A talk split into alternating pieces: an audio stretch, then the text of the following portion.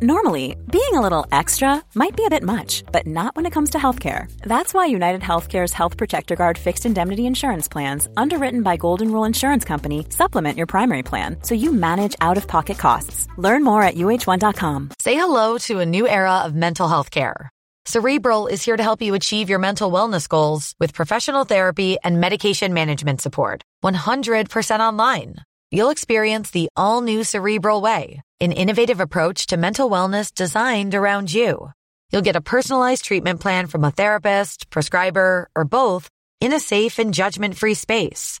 Your cerebral therapist or prescriber will outline a customized plan with clear milestones along the way so you can get to feeling your best. With Cerebral, you're not alone in your mental health journey. We're here to empower you to live a fulfilling life.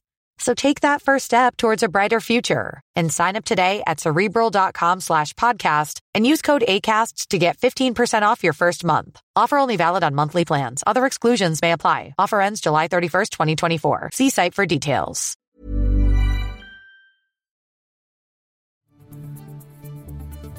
This is your Times Daily World Briefing on Tuesday, the 8th of March. I'm Sophia Franklin. And I'm Steve Forbes. The conflict in Ukraine rages on as civilians face more brutal attacks.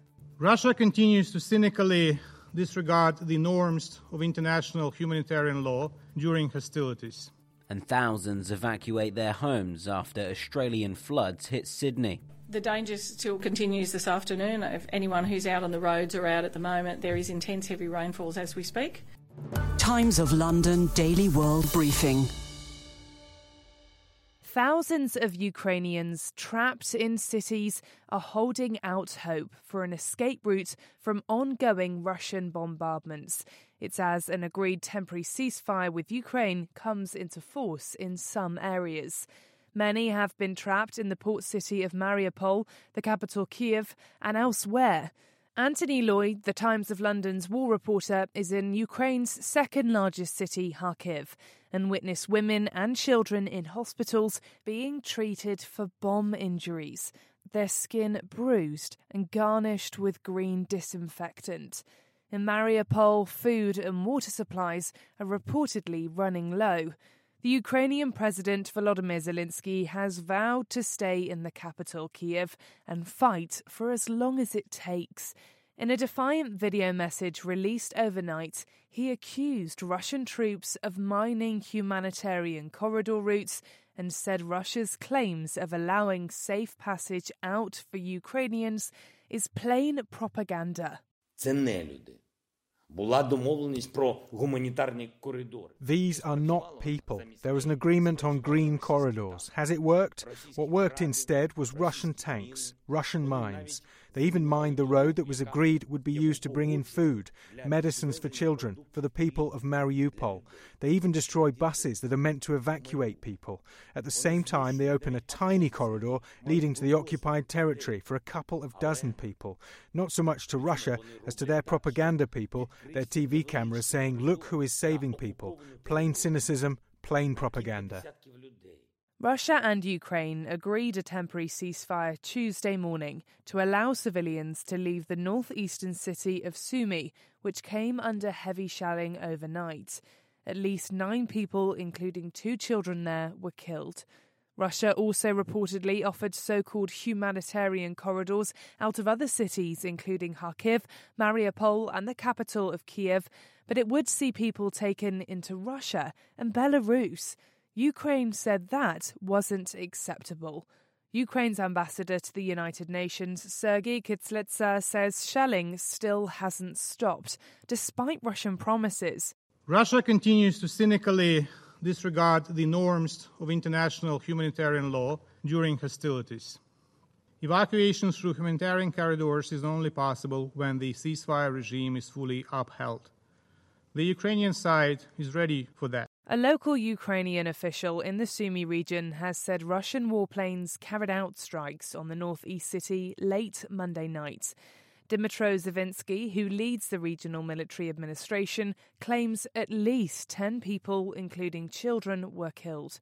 Natalie Samarasinghe is Global Director of Advocacy at the Open Society Foundations, a human rights foundation.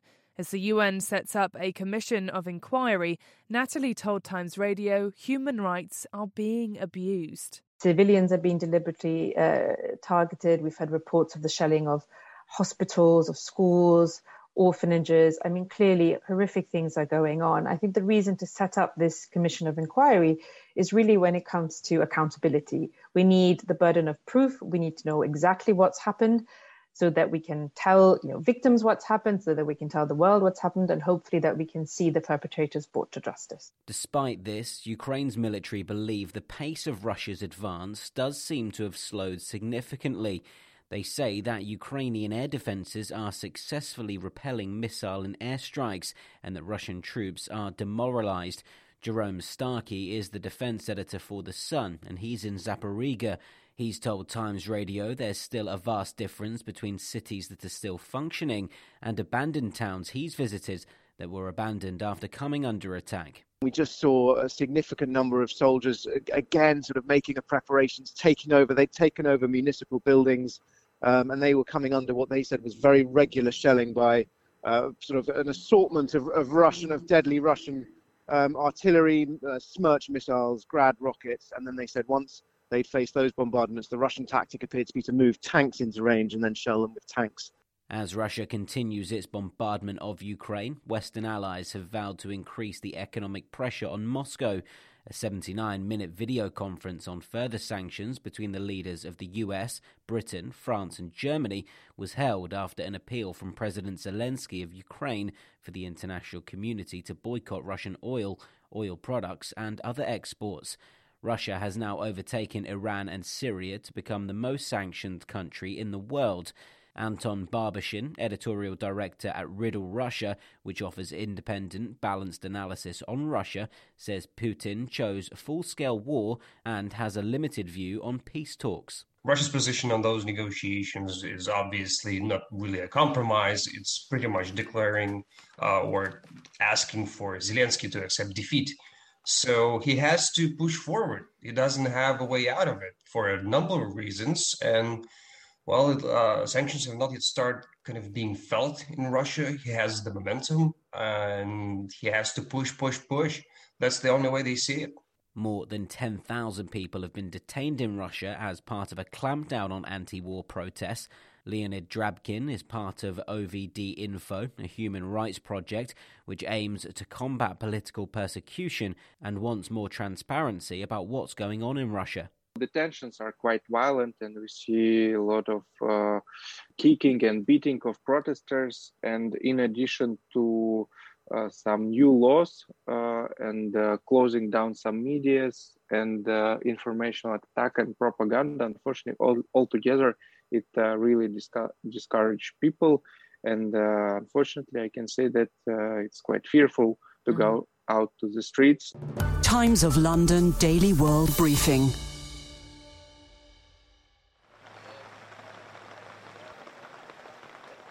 To Sydney now, where thousands of people have been forced to evacuate their homes after the Australian city was hit with torrential rain and flash flooding. The water is now so high in some areas that cars can be seen floating down streets. Following the death of two people in a Sydney canal, believed to be a mother and son, police said the canal's water level had risen from ankle deep to above neck height in a matter of minutes. In the past fortnight, New South Wales and Queensland have been pummeled by heavy downpours that have caused these floods and killed 20 people so far. The Emergency Service Commissioner for New South Wales is Carlene York. The danger still continues this afternoon. If anyone who's out on the roads or out at the moment, there is intense heavy rainfalls as we speak um, and it doesn't take much to flow into the rivers. Um, it's not soaking into the ground, the ground is saturated, and there's every likelihood that the rivers may rise again as uh, the day goes on. Some suburbs of Sydney have had nearly eight inches of rainfall since Monday. It's predicted the rain should ease from Wednesday onwards. Five years on from being abducted and sexually assaulted, popular Indian actress Bhavana Menon has broken her silence over the attack In February 2017, Menon was travelling from her hometown of Thrissur to the city of Kochi for work when she was kidnapped. She told Indian media outlet Mojo Story that she had been victim shamed since the events and that the whole ordeal has been a nightmare.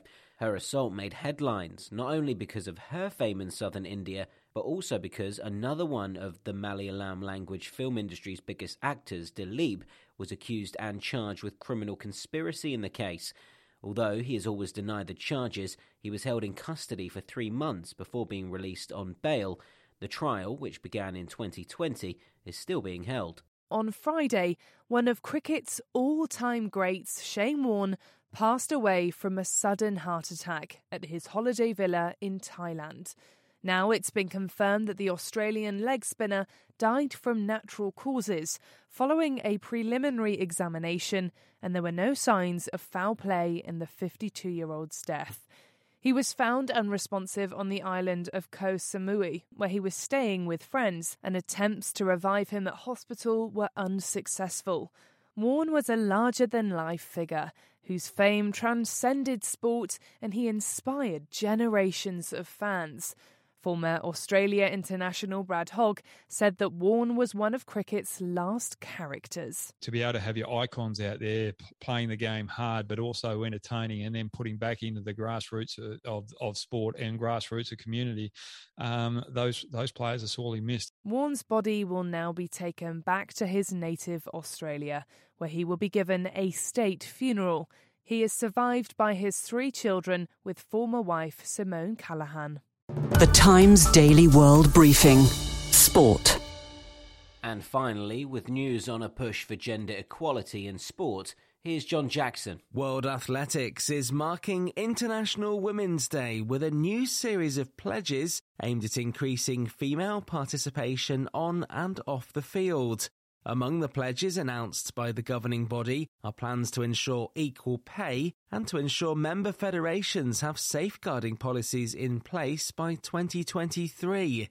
Since his election in 2015, World Athletics President Sebastian Coe has overseen a revolution in terms of female representation in the governance of the sport. The two time Olympic gold medalist said on Monday he was pleased to be taking an active role once again in supporting International Women's Day and specifically his aim of achieving gender parity in our sport. And that's your Times Daily World Briefing for Tuesday, the 8th of March. This podcast from The Times is brought to you in partnership with Google Podcasts. Botox Cosmetic, out of botulinum toxin A, FDA approved for over 20 years. So, talk to your specialist to see if Botox Cosmetic is right for you.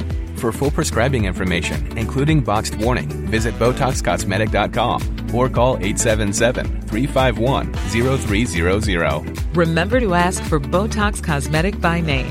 To see for yourself and learn more, visit BotoxCosmetic.com. That's BotoxCosmetic.com.